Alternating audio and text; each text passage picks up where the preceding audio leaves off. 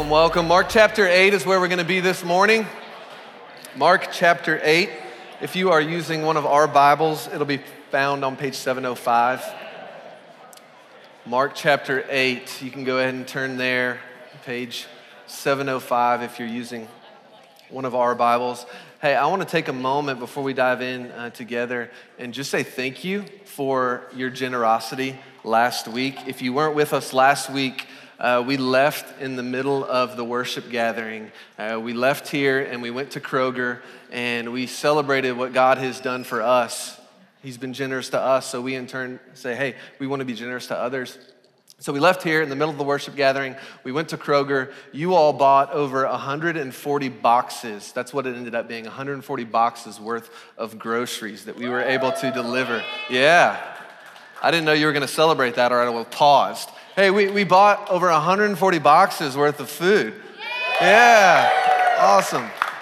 And it's really amazing. I got to be a part of the team that went over and delivered the groceries to the little pantry, and they were just so thankful. They're like, make sure you tell your church just how. Um, how thankful we are, and just the good that this is going to do here in the North Nashville uh, community. And the cool thing is, is you can actually volunteer to serve with the Little Pantry where we gave the food. Uh, they're connected with Hands On Nashville. So Hands On Nashville, they they take a lot of organizations and allow you to serve um, with organizations here in Nashville. So if you want to be a part of actually distributing that food and not just giving to the little pantry, but be a part of distributing, every Saturday from 9 uh, to 1, uh, each each person that comes that's in need of groceries actually personally shops with someone else and they get to choose the food uh, that they get and so they need a lot of volunteers because there's about 200 or so families each saturday that come uh, that go through that process and so uh, they need uh, volunteers to come on Saturdays um, and help with that process. So if you want to kind of continue what we gave towards, uh, HON.org, which stands for handsonnashville.org, you can hop online and sign up uh, there. She wanted me to express that we are so welcome and she wants us to serve in other ways um, as well. But we're going to dive into to Mark chapter 8 uh, this morning. I'm excited. It's a, it's a really, um, really one of those uh, tough kind of difficult text. It's not one of those you open up and you're like, yes, Jesus, I, I, I, want more of that. You're like, oh, did you really? Did you really have to say that? That's, that's, that's, what, that's what I've been wrestling with um, this week. But I want to kind of start by asking a question before we dive, dive into the text this morning. And then the question is Have you ever uh, had a moment in your life? Um, have you ever had a time in your life where you had a plan, you had a picture of how things were going to be, and it just, without a shadow of a doubt, was going to turn out that way. You know, you kind of had this plan for how things were going to go. You had this plan for how things were going to turn out, and you just knew. You just knew, like, this, this is how it's going to be. Maybe you were in high school, you're graduating, and you knew, hey, this is the college I'm going to go to. This is the degree I'm going to get.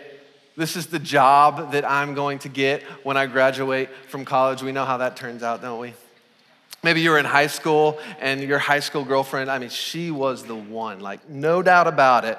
She was the one you were gonna marry. I mean, you're 16 years old, so you know everything and you know how the picture and the plan is, is gonna go. Or maybe you were a young parent and you, you knew if, okay, if, if I raise my kids a certain way, um, if I teach them these things, this is gonna be how it turns out. This is gonna be who they're gonna become. This is going to be the kind of spouse they're going to find. This is going to be how many grandkids I'm going to have. You know, you had this plan, you had this picture. Maybe for the first time this year, you decided, hey, I'm to plant a garden. I've seen, I've seen all of these Instagram pictures of these beautiful raised beds with like the chicken coop in the background, you know, kind of a little bit blurry. And you think, okay, listen, I can be a homesteader too. Like I can be Chip and Joanna Gaines. It's no big deal. So you plant the garden, you know how it's going to turn out, right? Beautiful Garden of Eden type thing is going to spring up from your backyard. Last Keela, last fall, not last Keela. There's only one Keela. That's my wife. Last fall, Keela and I and Ike uh, took a trip uh, to Birmingham to meet my parents. So my dad grew up in Birmingham. He's a big Alabama fan. He raised me to be a winner as well. And so I'm an Alabama fan too. No offense, but sorry to you Vols fans out there. Um, so once a year, we meet up and we go to one, one, one game a year in Tuscaloosa or a visiting stadium. And so we have Ike now, which kind of, you know, complicates the situation a little bit. So we said, hey, why don't we make a weekend out of it? We'll meet y'all in Birmingham. Uh, Keela and my mom and Ike were going to hang out uh, while we went to the game. And so I said, okay, that sounds great. Um, instead of getting two separate hotel rooms, why don't we just find an Airbnb in Birmingham? That way we're all under the same roof. Y'all can hang out while we go to the game. It's going to be great.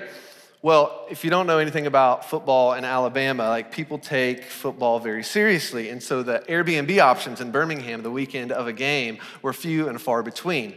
Well, a couple of weeks out, uh, this new listing pops up. Pictures look pretty good. I'm like, that's great. Let's book it. Hey, mom and dad, I've found a place. We'll just meet y'all there in Birmingham. We're about 25 minutes from arriving. My parents had gotten to the Airbnb uh, before we did, and my mom calls me and she's like, Hey, Andrew, um, where did you find this place again? And I'm like, Airbnb, well, what's, what's the big deal? I, I looked pretty good on the pictures. And she starts describing to me like where they are. And I'm like, no, no, no, no. You must have the wrong address. Like clearly, based upon the listing, like I, I, I know what we're getting ourselves into. Well, she's, she's like, I'm in the kitchen and the, the, the floors are actually wet. They're kind of squishy, like everywhere I walk. I'm like, okay, that's, that's not good. She's like, hey, in one of the bedrooms, uh, like there's some evidence that maybe a mouse probably did or still lives here. Uh, there was some mouse droppings. And I'm like, really?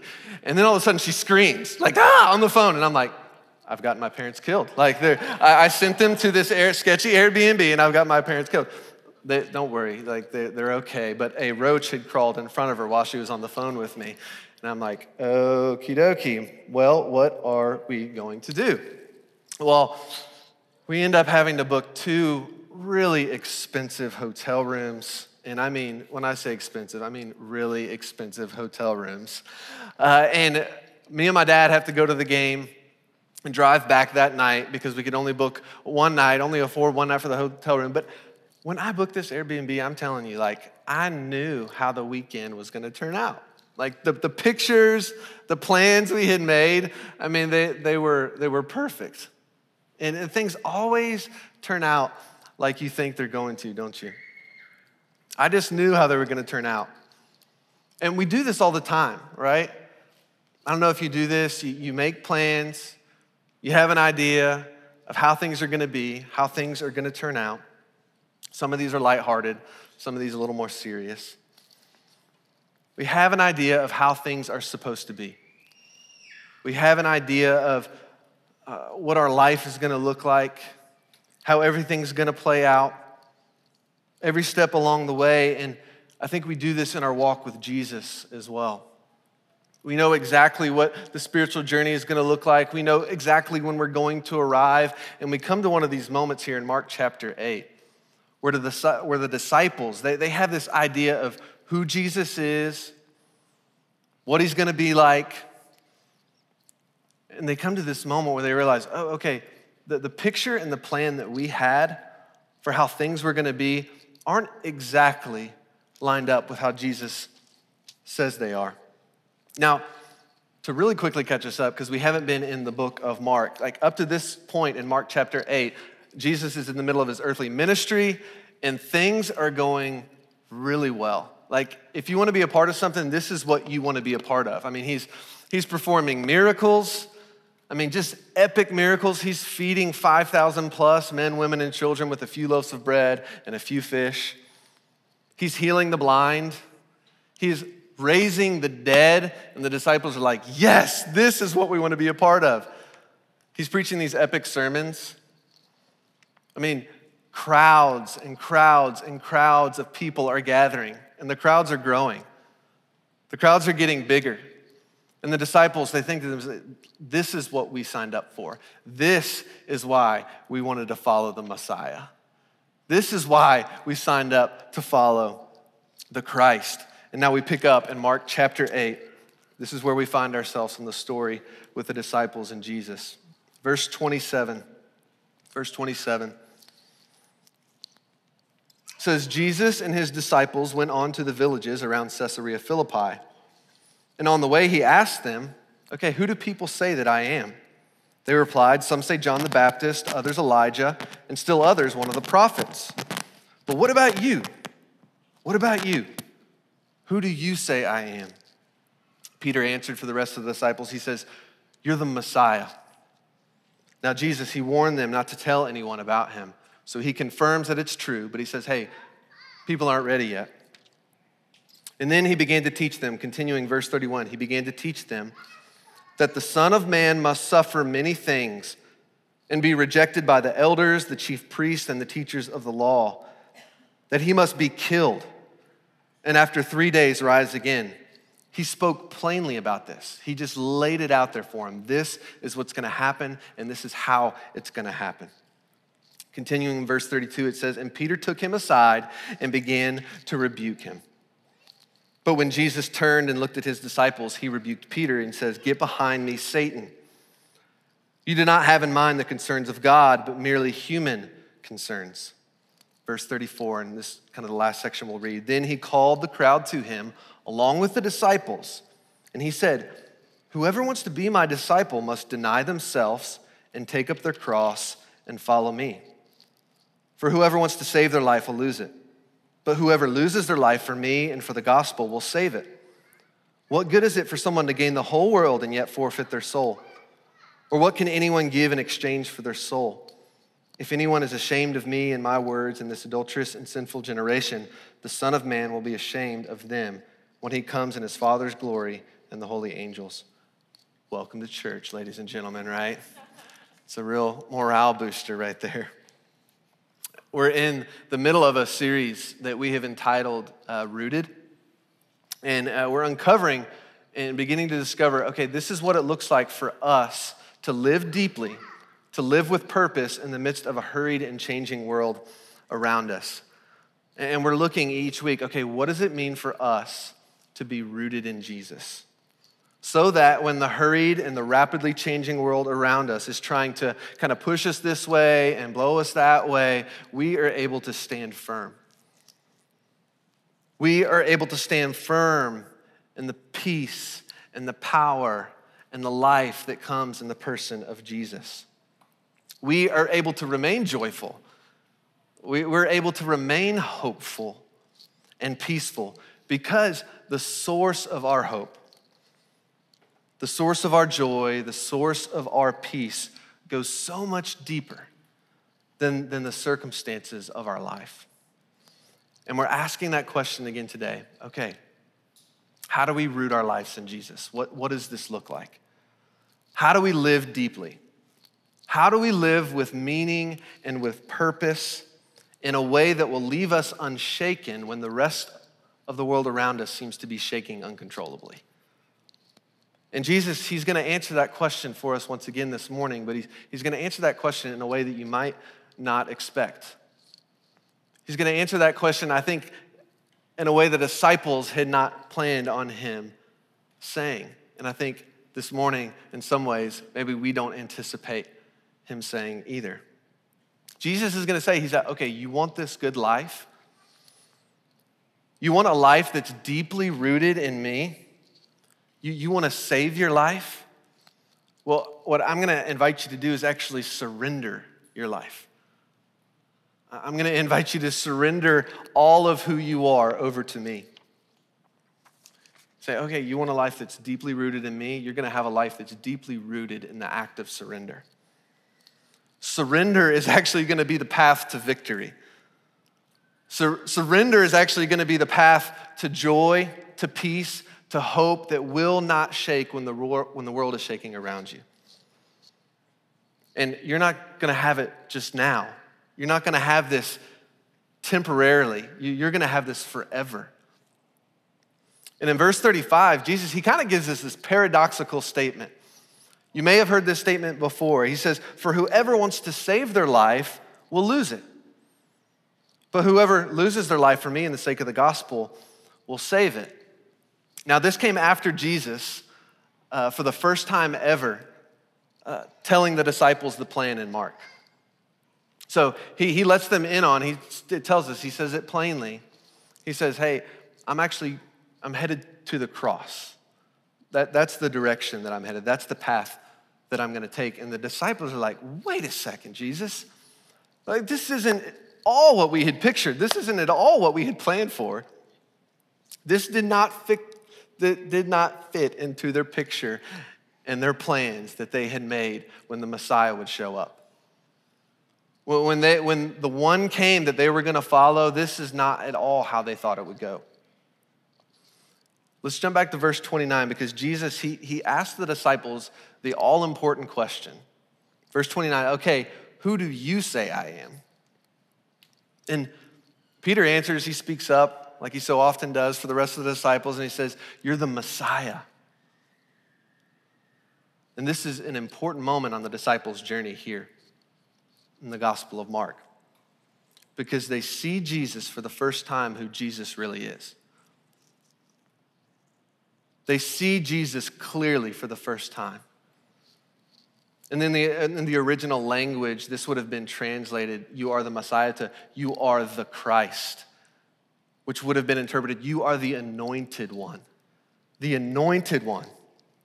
We're not talking about a Messiah right here, we're talking about the Messiah. Peter's saying, You're not a king. He's proclaiming, Hey, this is the king of all kings, the true king, the, the king who's gonna make everything right in the world. He's saying, You're the one, Jesus. You're the one that's to restore all things back to how they were supposed to be. You're the one that's going to bring light into the darkness. You're, you're going to be the one that restores the broken. You're going to be the one that sets the oppressed free. You're going to bring justice to all the injustices. You're the one, Jesus, that's going to do that. You're the anointed one. You're the Christ. You're the Messiah. And Jesus says, He says, you're right. Only to turn around and say something totally shocking and appalling. Jesus says, You're right.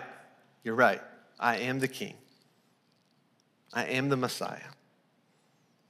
And I'm going to do all of those things. I'm going to defeat all evil, but I'm going to do it in a way that none of you are expecting me to do it. He says, Hey, I, am actually going to have to suffer. I'm actually going to have to be rejected. And ultimately, I'm, I'm going to die in order to be able to raise three days later. He says, okay, because of who I am, you're right, that's who I am, but because of who I am, there is something that I must do. And at this moment, Jesus, he is bringing together two ideas that have never been brought together in the history of the world. Never before had anyone in Israel or the people of God connected surrender and suffering with the Messiah. These two things did not go together. There's places in the Old Testament, like in the book of Isaiah, in Isaiah 43, 44, and 53, where it talks about this mysterious servant of the Lord suffering. Now, we, we know how to put the text in Isaiah in context to the greater story of what God is doing through Jesus. But nobody before Jesus had ever connected this text to the Messiah, to the one that was coming.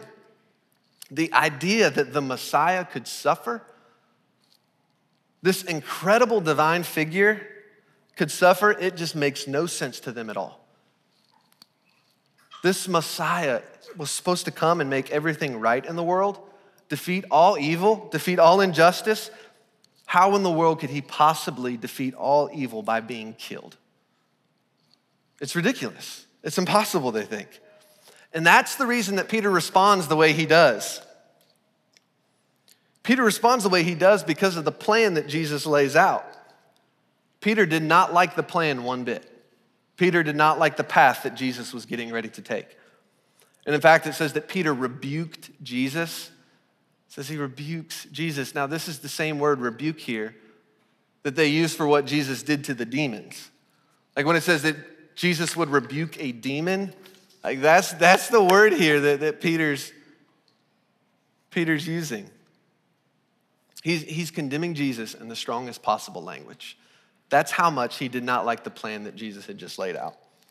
Now, it's easy for us to think, like, Peter, what are you doing? This is God Himself in the flesh. Like, why, why in the world are you rebuking Him? But you have to understand, I mean, Peter is really, really freaked out by what Jesus is saying.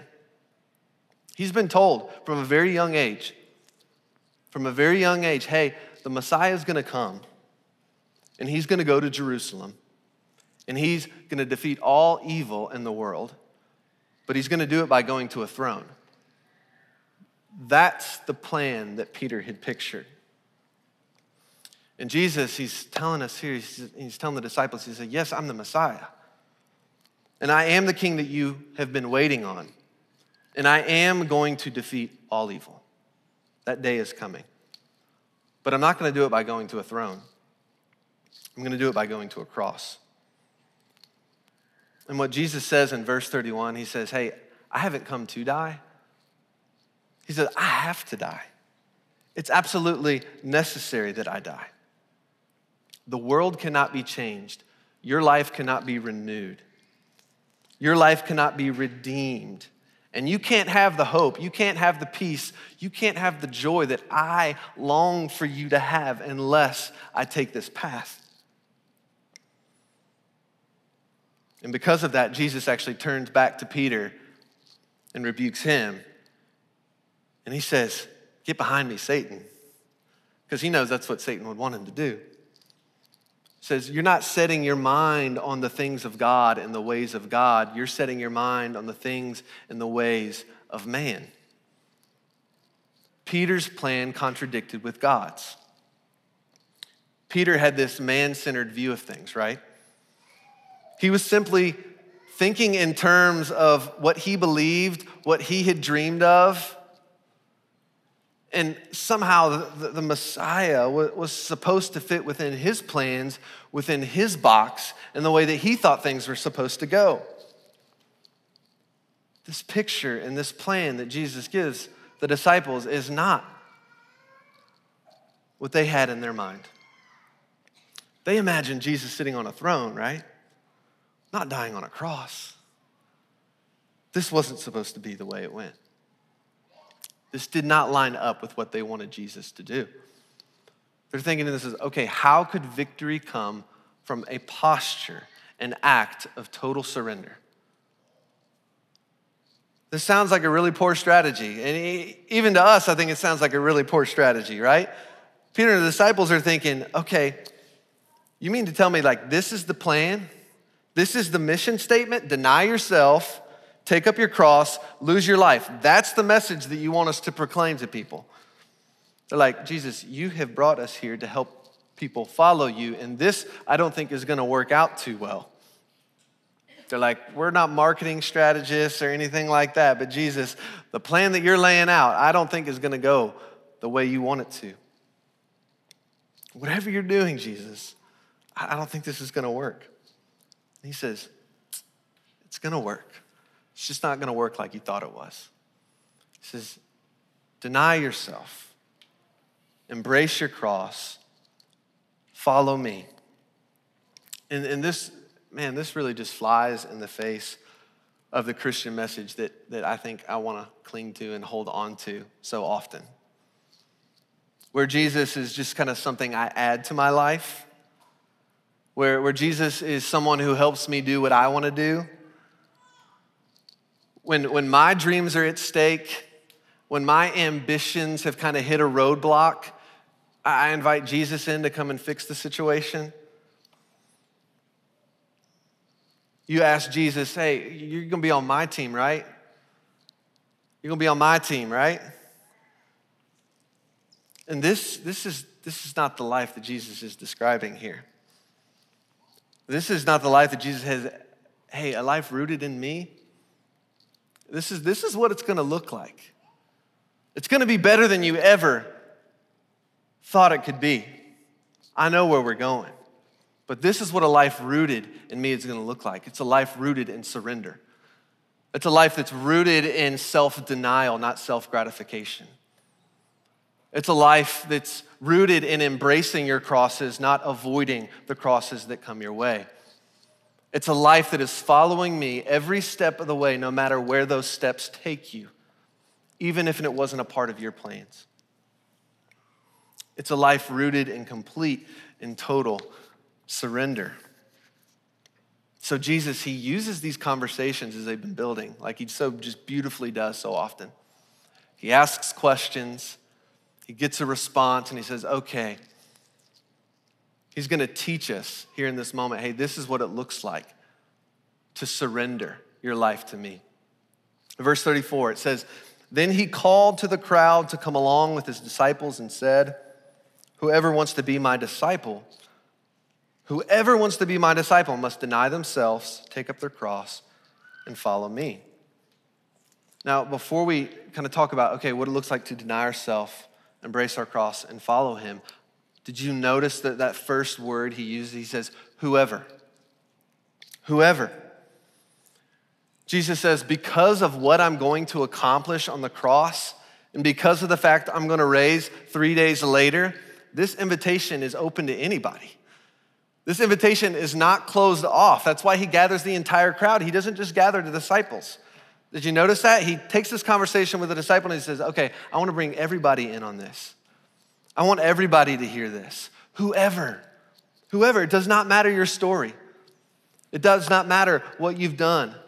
It doesn't matter who you think you are. Because of what I am going to do, this invitation is open to everybody. And then Jesus begins to teach them. He says, okay, this is what it looks like to, to surrender. First thing, he says, deny yourself. It's like, really, Jesus? You got to start with an easy one like self denial? I mean, come on. Really lob us up a softball. If I'm being really honest, like, this is one of the hardest things for, for me personally to do. I mean, just ask Keela about my relationship with ice cream. Like, self denial is not something that I, I live into every night, y'all. It's an issue, seriously almost every night, six out of seven. Ike is two years old, and, and he already lives like this. Like he's the king of his little life and his little world. And I'm pretty sure like we haven't taught him this. We haven't said, you're the king. In fact, we said Jesus is the king, and yet there's, there's, there's something that's in him. There's something that's naturally within him because of the fall that puts him on the throne of his own heart, right? But it's not just him. Like, I just know how to hide it a little bit better than he does at this point, where it's like this, like that, yada, yada, yada. He wants to do everything his way, everything his way by himself. And I've just figured out ways to hide it a little bit better than he has. So it's this natural inclination we have to, to, to be the king of our own lives, to sit on the throne of our own hearts. But it's not just the natural inclination. It's everything else around us. So you don't only have the fall working against you, you have all these voices around you as well telling you, hey, you are the most important person. The very culture we're swimming in. Everything in our lives is teaching us the way of self fulfillment and self gratification, not the way of self denial. I mean, you're hungry, eat. You're tired, sleep. You've got a craving, satisfy that craving. Everything around us tells us that our lives are about self, self fulfillment, self gratification. I mean, think about your phones. There is literally a camera on your phone now that's oriented to self. I feel like I talk about phones every single week. I've got some personal stuff to work through there. But think about the fact that your camera, literally on your phone, is oriented to take a selfie, and the fact that selfie is a universally accepted phrase now. Like, we may live in the most self gratifying generation that ever existed. And so, everything is telling you to look within, satisfy self. Every culture kind of points to certain things and says, okay, if you gain those, if you acquire those, if you get those, then you will be self fulfilled, right? Every, every kind of culture and facets of culture has them. So some of you may feel this narrative right now. Culture's saying, okay, hey, you just have to get a family.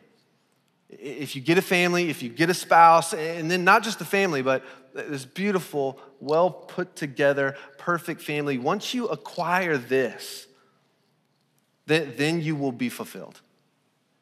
Then you will find joy. Then you will find happiness. Some of you feel culture telling you, hey, you have to find the career you have to find that fulfilling, that satisfying, successful career. And with that career is to come money, it's to come status, It's to come things, things that come along with it that are, that are to give you joy, that are to give you peace. And culture's saying, hey, here it is, here it is, go after it. And so often we do. Our culture says, hey, be true to yourself. You are supreme. Your happiness, your pleasure, your desire trumps all. Here's the thing when we live like this, we become our own gods. Here's the problem with that we're not God. And in fact, we make really terrible gods because our view of how the plan should go and what life will look like and where we will find joy is so, so terribly warped by the sin within us and around us. And Jesus, by both his example and his words, he reminds us hey, as true as this may feel, like as, as true of a narrative as this feels, and as, as many times as you play into this narrative over here that culture's telling you, as sure of a path this seems to joy and hope, it will always leave you wanting more. And Jesus, he's going to flip things right on its head. And he says, like he so often does, he says, actually, you can have that life. But what you're going to do to find it is actually, you're going to deny yourself. The only thing that can give you the lasting peace, the only thing that can give you the lasting joy that you're, that you're made for, that you're longing for, is me. It's me you will never be truly satisfied and have the deep roots that you want outside of God and God Himself. All the money, all the relationships, all the pleasure, all the security the world has to offer, these things in and of themselves are not bad, but they won't last. They won't last, and they will not satisfy. I can talk about Brandon and Courtney because they're not here this morning. Um, they're, they're away uh, at the beach. For, for the first time as a family of five, they're away. Um, I know it's hard to believe. And so if you think about them this week, pray for them that they feel rest, rejuvenated, that God just speaks and moves um, while they're away as a family. That's a side note. But anyway, almost every, every Sunday, Courtney and her three kids, Brandon's here early, um, and so Courtney, with her three kids, leaves their house a little bit earlier uh, than, than they normally do because she drives from Mount Juliet all the way over to uh, the Edge Hill community, kind of a low income area uh, in, in Nashville. And she picks up, depending upon the day, uh, between three and five kids each, each Sunday. And from the outside looking in, like I, I've thought about it so many times, I'm like, Courtney, like, what, what in you like has decided to do that? You're already riding solo on Sundays. You already have three kids, which I don't know how you do that. And then you drive out of your way on a Sunday morning and she arrives on time.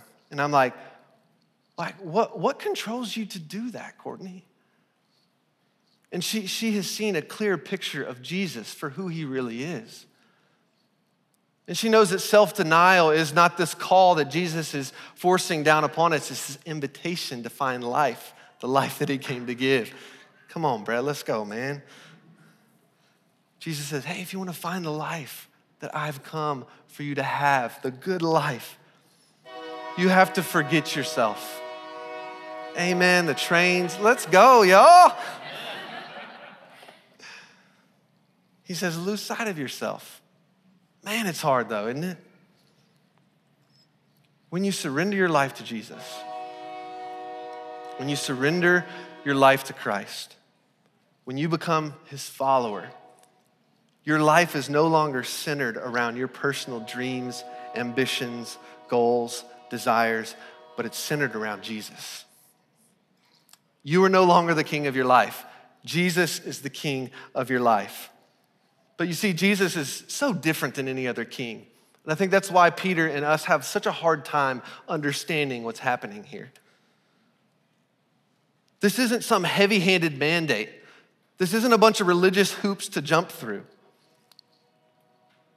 It's the response of someone who has encountered the goodness of Jesus Christ. It's the response of someone who's encountered the goodness of God. It's the response of someone who has seen Jesus clearly for who Jesus is and what Jesus has done, not just for Peter and the disciples, but for whoever would choose to follow him. It's with this clear picture of Jesus that we can step into a life of surrender, of denying self, of embracing, embracing crosses it's kind of the second part here. He says, Okay, I want you to embrace the crosses that come your way. Now, we're a little removed from the context of this, right? They, they were not. They, they knew what a cross meant. They had seen it. It was the most cruel form of punishment that man could come up with at that time. It was reserved for the worst of criminals. And the reality is that, is think true for me and I think true for most of us is we avoid suffering as much as we possibly can. Much less embrace it when it comes our way. I, I think I spend a lot of my life avoiding every possible area of suffering. Now, now we have to be careful here. Jesus is not telling us, hey, go search out pain, go search out persecution, go search out suffering. That, that's, that's not what Jesus is saying. The idea here is not that Christians would pursue suffering. We are after Jesus, not persecution. The idea here is that when and if it comes your way, you have to be willing to embrace it. You have to be willing to react to it differently because of who I am in you and who you will be to those around you when it happens. It's kind of hard to quantify this in, in our own context. And I want to make sure I make that point really clear. This is not like the, the, re, the reverse of health and wealth gospel. This is not, hey, search out pain, search out hurting in order to, to make your way to heaven. That's not what Jesus is saying here at all. He's saying, when you follow me, these things are going to come your way, and th- this is how I want you to walk in it. But this idea of embracing the crosses that come our way, it's a little bit, little bit foreign to us but we see it. We see it. You've probably seen it in the people around you. You see it in the stories around you. I, I don't know how many of you uh, know Josh and Jenny Stites. They were a part of our church family here at Ethos um, before they moved to Cookeville. And Josh and Jenny, they're just amazing family, amazing people, just love the Lord. Their lives are just marked uh, by the just love of Jesus. Well, their oldest son, Jack, um, was born prematurely. I think at about 25, 26 weeks. I don't know if anybody here can remember exactly when it was. Uh, he was born prematurely. And I can remember just not being able to fathom like what, what it was that they were going through. Now, now Josh and Jenny, I mean, they, they were amazing before. They were amazing before this happened. But, but as they begin to walk through something that, that no one would ever ask for, that, that no one would ever look for, you began to understand the depth of Jesus within them. But it wasn't just the people who knew him, it wasn't just our church family who got to see Jesus in them. It was the doctors, it was the nurses, it was the families that were also patients right, right beside them. As they em- embraced the, the, this cross of pain and doubt and fear, Jesus was formed in them in ways it wouldn't have and was on display around them in ways it wouldn't have been unless they embraced that cross like they did. It's a miracle. Jack is alive and he's doing really, really well. But Jesus' final instructions, it's not, hey, go and look for these things. It's follow me. Follow me. And that's always the invitation, right? We don't have to worry about the first two if we are actually living into the third. As we follow Jesus, that there are going to be opportunities to deny yourself. There will be crosses that, that need to be embraced. But we aren't doing it alone if we are following Him. That's the thing about following someone. Think about that imagery that Jesus uses here. When we're following someone, we're, we're with someone, right? Every step of the way. It's only when we take our eyes off of the one that we're following that we look up and we realize that we're alone. And Jesus, just in his kindness, as we follow him, as we take missteps and step back on the path, he is always there. He is always faithful. And he is always willing to walk with you every step of the way, no matter where you find yourself on your journey with him. If we fix our eyes on Jesus, if we look to him, he will be with us every step of the way.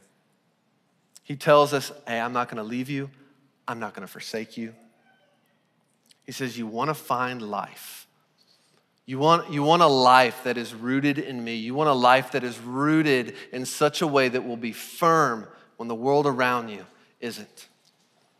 You want to have a life that's so deeply rooted in me, you will find joy, you will find peace no matter what comes your way. Okay, you're going to need to have this posture of surrender. You want to find life? Deny yourself. The life I have for you is so much better than the plan you have for yourself. It's with a clear picture of Jesus that any of this is possible. We, we look to Jesus, the one who's gone before us, right? That's, that's the amazing thing about following Jesus is he's not going to invite us into anything or anywhere that he hasn't done himself or he hasn't gone himself. And so each week that we gather, we go to the table. And we go to the table and it's this it's this act, it's this posture of surrender where we say, Jesus, okay, the plans that we have, the picture that we have, isn't quite going like I thought it would.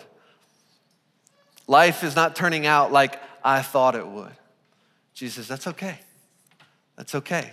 I'm with you every step of the way. All you have to do is surrender your plan. All you have to do is surrender your ways.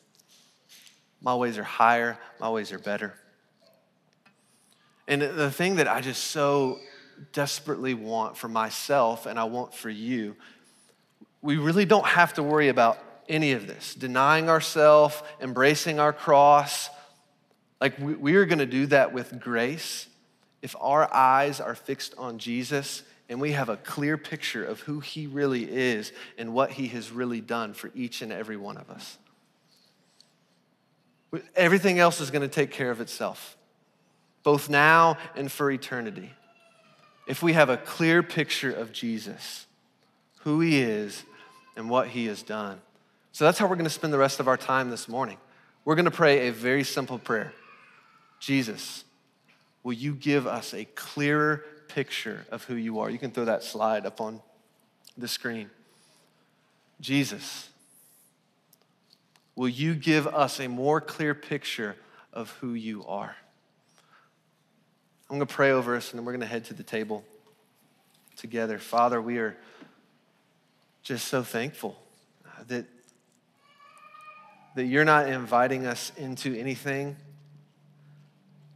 that, you're not giving a posture that's of surrender that isn't anything but good. Because you know. you know you know how this ends. You know, and you, you see us grasping and holding on to all the things that we think are going to give us joy and meaning and life. You say, if, if you let go of those things, if you let go of those things, you're going to find a life that is going to be so much better than the plan and the picture of life that you had for yourself. But God, I, I, I know I, this is hard for me. Um, this, is, this is difficult for me. So I imagine it's probably difficult for a lot of other people here this morning. And I know the times that I get so self focused and self centered, it's, it's when I've lost sight of you, Jesus. It's when I've lost sight of your ways and your will and the life that you have died for me to live. And so, Jesus, in all of your goodness, and all of your grace, and all of your kindness, I just ask, will you, will you give us a clear picture of who you are and what you have done and what you accomplished for us on the cross in the empty tomb? And may that be the thing that pro- propels us. May that be the thing that sends us into a life that looks so different from the lives of those around us and calls people into that same life that you have laid out for us to take. So, Jesus, it's in your name that we pray, and together as a whole church, we say, Amen.